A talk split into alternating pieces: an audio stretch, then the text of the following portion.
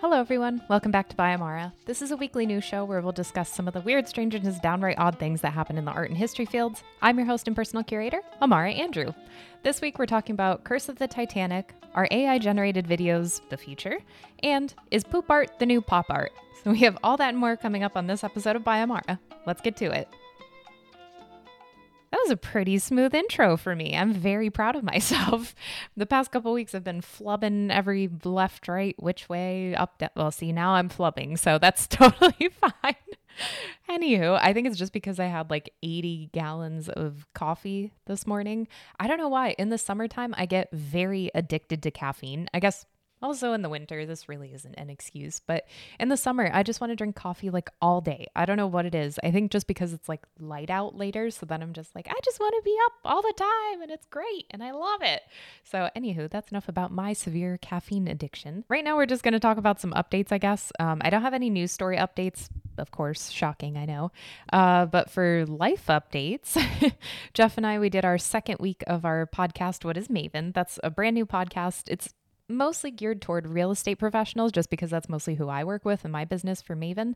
Uh, and whatismaven.com linked in the description below. Those are normally the the people that I work with are real estate professionals, but you know, I I do work with other people. So anyway, TLDR, the podcast is geared toward that and just kind of helping you grow your business and expand your business, but it's also somewhere for small business owners and entrepreneurs also who are just kind of looking for a community.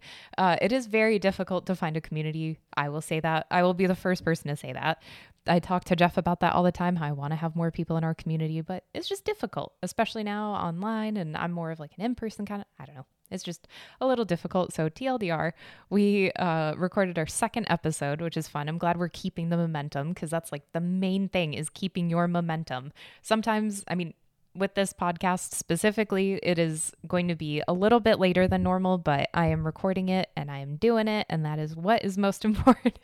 no, I'm just teasing. I really love this podcast. It's just been a very busy, weird, not great week for me personally, but I'm not going to get into that. Back to what is Maven. So, this week we are talking about the Iron Law of Stardom on the episode. It's really interesting. It's basically talking about how each celebrity kind of has like a three year window where they can just have ultimate stardom and you can reinvent yourself, which it's supposed to be motivational for people to be like, hey, you can actually reinvent yourself many different ways. You don't just have to be this one thing forever. So, anyway, if you're interested at all, you can go check it out. It's called What is Maven, which you can find it in Apple Podcasts or wherever you listen to your podcast or on my YouTube channel. So, if you're if you're curious at all, this week we also went to Galloping Ghost, which is apparently the world's largest arcade, I believe is how it's phrased.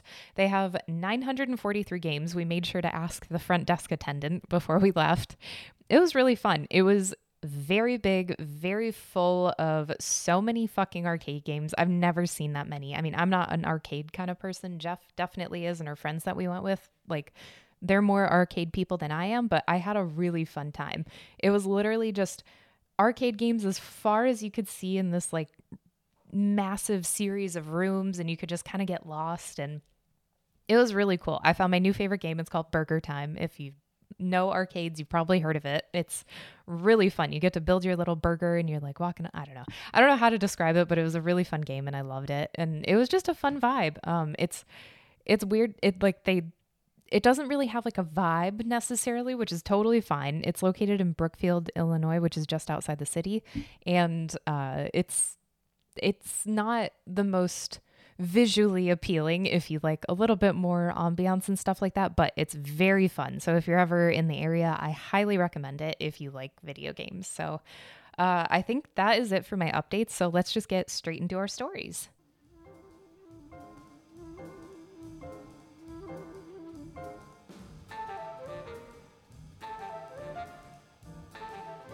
So this is a story in development, which I I try to not talk about just because things are constantly changing. So, I mean, I'm literally recording this and then hitting publish. So, just a spoiler alert for behind the scenes. So, a lot can change between when I'm recording this and when it's going to be published and in the future, but this is what we know as of now, as of this recording Wednesday morning. Uh, so, this we're going to be talking about the Titanic submersible that has gone missing. We'll just get into it, I guess. So, if you have no idea, like I was talking to my boyfriend Jeff, and he had no idea what was going on, which I was like, how do you not know by now? Uh, but I preface as a kid, I was beyond obsessed with Titanic, obviously because of the movie. Um, it was later than the movie came out because I was born just I would have been four when the movie came out, so I wouldn't have been as obsessed with it. But I definitely, it was like Titanic fever. Like it makes sense because it was just everywhere, everywhere all at once. And I was just absolutely obsessed with the Titanic as a kid, like for no reason, literally no reason. I had every single book, I knew every stupid fucking fact about, like, it just doesn't make any sense. It was really creepy and really weird. But anyway, back to what we're talking about right now. So there is a submersible that tours the Titanic wreckage, and uh, it, like I said, has gone missing. So this is like a huge issue right now. The company that operates these is called OceanGate and they offer a service where people I think I saw I thought I saw a couple different facts and figures, but essentially people can pay about $250,000 is what I'm seeing to go essentially to the bottom of the ocean floor to go look at the Titanic. It sounds cool. I would not ever fucking do it because that sounds like a terrible idea because of what has happened. So, the submersible has gone, or at least the company has had submersibles go to the Titanic, go to the floor of the ocean in 2021 and 2022. So this has happened before. This is the third time that this voyage has been made. And of course, on the third one, it might be the final one.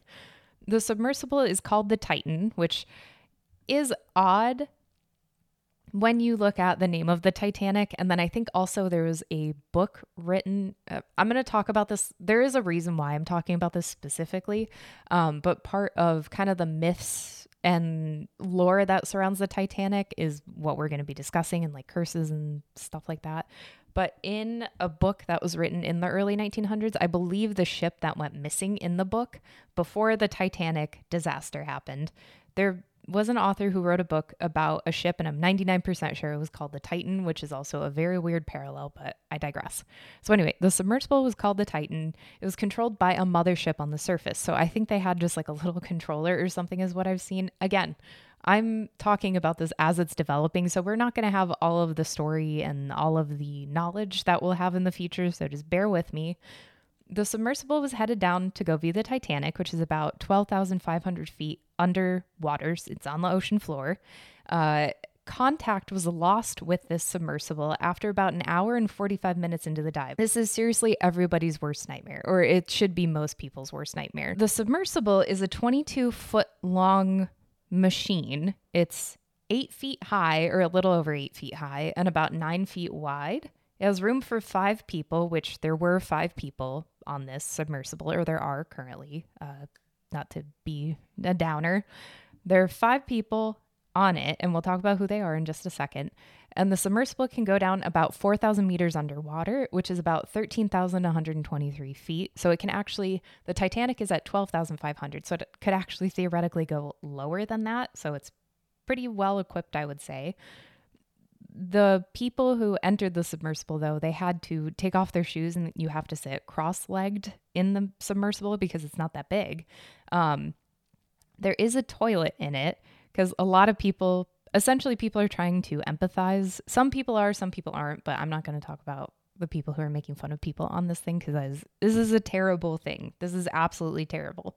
But there is a, a toilet on the submersible, and it has a privacy screen and music to play for privacy, essentially thinking these people have been trapped on the submersible for the past 24 to 48 hours. Their oxygen is supposed to run out as of this recording by tomorrow, like end of day tomorrow or something like that. Like it feels like a movie script. Hopefully, they can be found in time for that. So, the five people that are on board are the OceanGate CEO, Stockton Rush, uh, Paul Henri Nargeolet, so apologies for mispronunciation. He's a French explorer. Uh, Shahzada Dawood, and then his son Suleman, and their uh, the father is like a businessman, and then Hamish Harding, who I guess is a billionaire. Uh, I, I don't know what he does. Why I want to talk about this though is because a lot of people then are also talking about the curse of the Titanic, which that was the first thing that popped into my mind too, because ever since it sank, there have been all these different theories of all these different curses and myths and lore and stuff like that, which is just frankly stupid.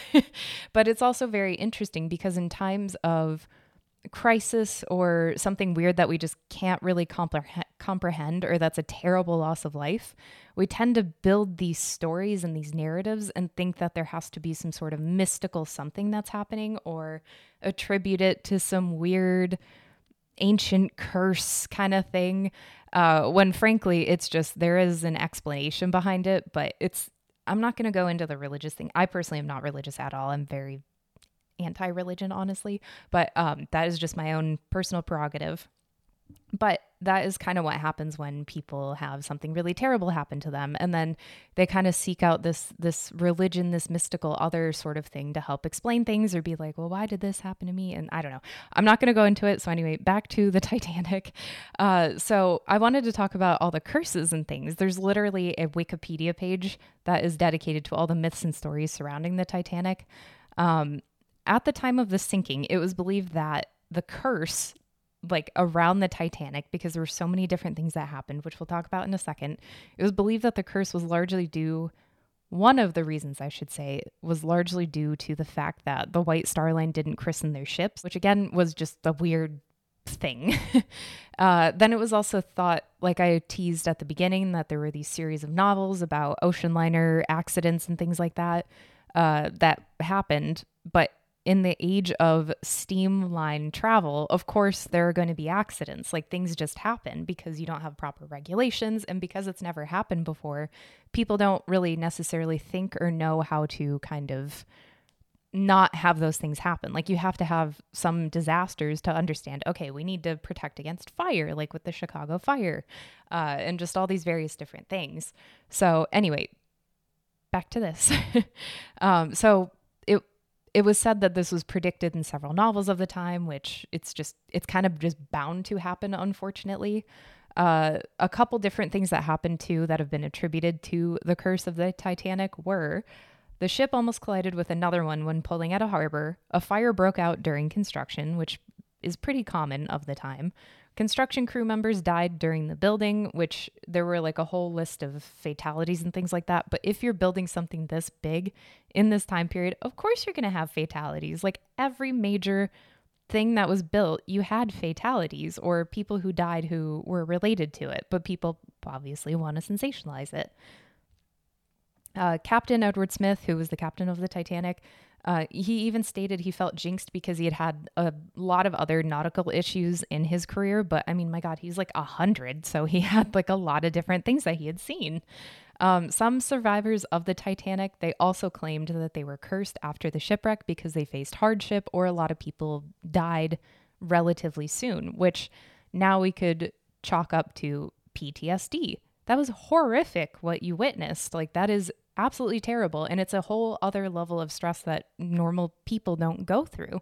So, stress can really kill you and it can fuck you up. So, that can be attributed to that. But in addition to the thought that the curse was related to the White Star Line not christening their ships, it's also been attributed to this weird ancient mummy curse, which does not exist. um, specifically, it was like a cursed mummy coffin lid, is what it's been called.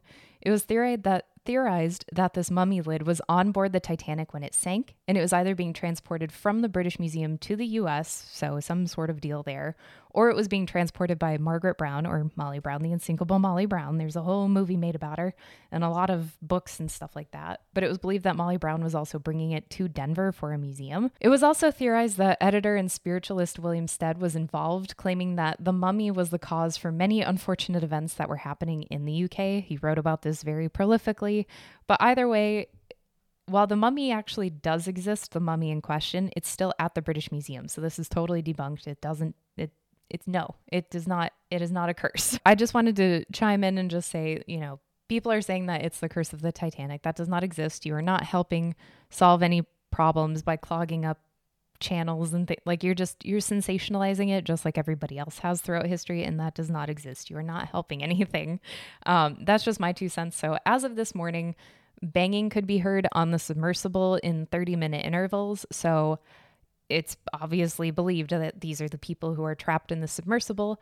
Hopefully, crews can get to them in time. Again, there's maybe 24 hours left of oxygen, so they're going to have to kind of conserve as best as they can and not output too much carbon dioxide. So we shall see. I hope I have a happy update for you in the future, but it is very unlikely just given how long this has taken. But we'll see by the end of the week. End up uh, like TLDR curses don't exist. Just don't believe that. On to the next story.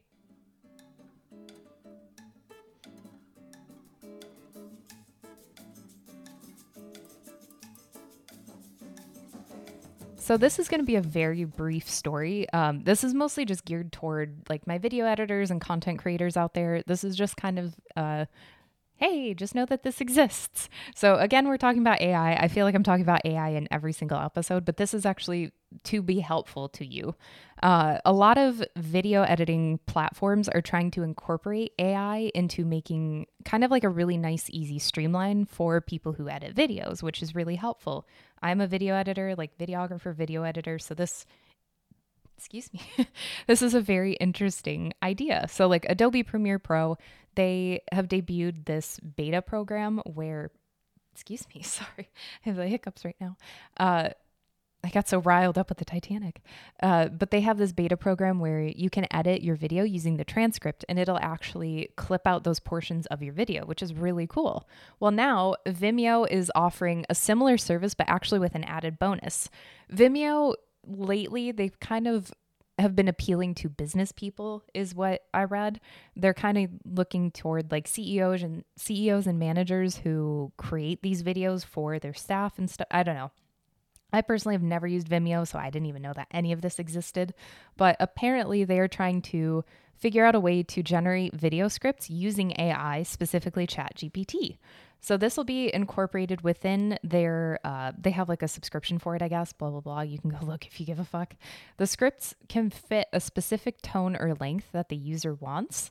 Um, and then it'll be incorporated within their new built in teleprompter, and then it'll have a customizable pace and font size, which obviously, if you're choosing a specific length, it'll kind of depend then on how quickly you have the teleprompter going and how quickly you can talk and or how slowly you talk, whatever. The technology, it'll also allow the user to remove any ums and uhs and restitch their clips together using the video transcript. Now, you can already generate transcripts and like scripts for yourself using ChatGPT, and you can type, you know, I want this written in a friendly tone, or I want this to be a five minute video script. And again, it's subjective because it depends on your cadence and how quickly you can talk and all those various different things. But I just wanted to talk about this because this is showing the future of where video editing can kind of go. Having everything in this like all in one is really fascinating. Essentially, it's from conception to production and like posting. If if they could even figure out a way to then schedule it to post the video for you to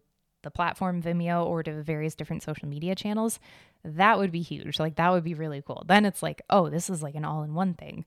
The only downside I see though is that whenever somebody writes something using ChatGPT or uses ChatGPT to make a script for them, you can 100% tell. It sounds like a fucking robot is talking to you. And it's just like, oh, hi, class. Like, kids, don't do drugs. Here are three ways that you should not do drugs. One. And it's like, it's very apparent that a a non-human wrote this so it's very sterile and you it's just like kind of weird it's not how normal people would write or talk or present something but i could see this being kind of the new way where you might have like two separate camps so this is just like in fine art where you had like uh, the manufactured art, and then you had like the the fine art, the artisanal, and everything. So like uh, IKEA paintings, like that would be something that would be mass produced or manufactured, where every person on the planet theoretically could own the same exact piece of artwork. Where if you go to a gallery, you could just own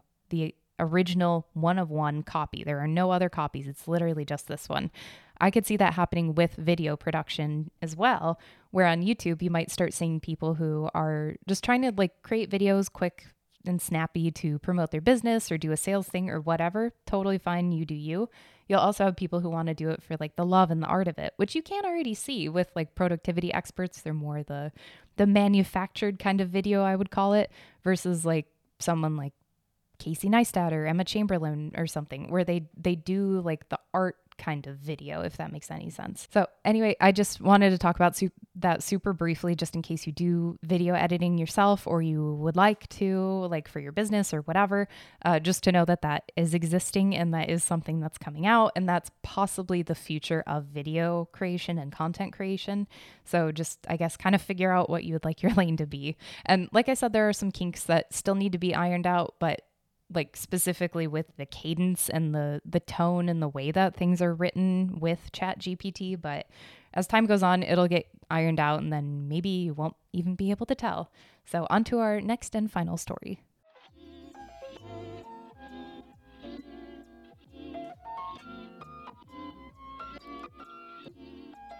A man in Germany has taken the idea of shitty art a bit too literally. he creates his artwork using poop. Werner Hartl, which this can only be a story from Germany. It feels like it feels so fucking German. It is ridiculous. But anyway, Werner Hartl literally creates his paints from cow poop. So don't worry, it's not human poop. It is cow poop. Still kind of gross. Uh, I when I was reading about this, I literally was like, Ugh. so uh, just I guess beware, it might be vomit inducing. He allegedly discovered this medium about 10 years ago when he was trying to wash the cow shit off the side of his barn and realized, oh wow, it's really staying on there. I admire his uh, his creativity, I guess. Uh, and naturally, he thought, hey, why don't I use this as paint? Which, of course, wouldn't we all think that? so, here is how his process works. He allegedly takes a bucket and as his cow is pooping, he holds the bucket under it to get the freshest supply possible. Direct from supplier. Uh, he then dilutes it with varying amounts of water to create different shades. So he could have like a lighter brown, a medium brown, a dark brown, maybe a black. It depends on what the cow eats. uh, so it's kind of like watercolors. He then uses very dry, gentle brush strokes and he works in layers to get the desired effect.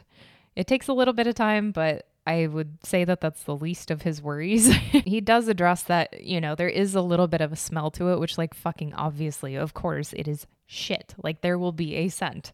Uh, but he states that he's also had some issues with the consistency of the paint because then there's clumps of grass and straw and various other different things that the cows have eaten throughout the day, week, whatever, however quick their digestive tract is. Uh, so he has to kind of like take those pieces out as he's trying to. Con- Ugh, this grosses me out so much. But he has to remove those as he's trying to create a consistent paint. I would fucking die if I tried to do this. I am so grossed out by it. Uh, but kudos to him. He found a sustainable way to create paint. So, you know, like you do you, that is great. Um, people have raised obviously health concerns when dealing with feces. Like, there could be E. coli, there could be these myriad different things. Like, you should not be handling poop. Uh, but Hartl is not concerned about it. He says that he actually thinks it's helping his health, which, like, whatever. You do you, man. If you think it's good for you, just I guess keep doing you keep doing you. What's funny though is that these paintings are actually very well done. Like he's a great artist. They they look really nice. He does a really good job. If I didn't know that they were made with poop, I'd be like, "Oh, that's interesting that he's using like a a brown kind of like charcoal or something, but it looks rustic." It's extremely fucking rustic because it's pope. So Uh, I do wonder if there is like a scent to the painting after he has made it. I if he's selling these, I hope he at least seals it so then you kind of can't smell it in your house. I don't know. I feel like either way you're going to smell it whether it's just in your head like you're you're freaking yourself out. It's like a psychosomatic sort of thing where you're like I can smell shit in my house. Personally, I would never have these paintings in my home.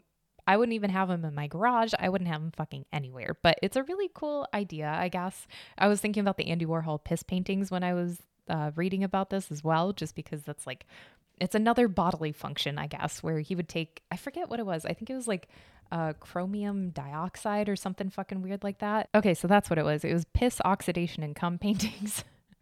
uh, so it would literally be pouring or dripping urine onto canvases prepared with either copper or gold colored paint so then it would oxidize and like a bunch of other bodily fluids so i guess uh, what you could learn from this is that you know If you're ever in a creative slump, you can use some of your bodily fluids and maybe it'll inspire you to be a little bit more creative or just create something totally new. Up to you, whatever you'd like to do.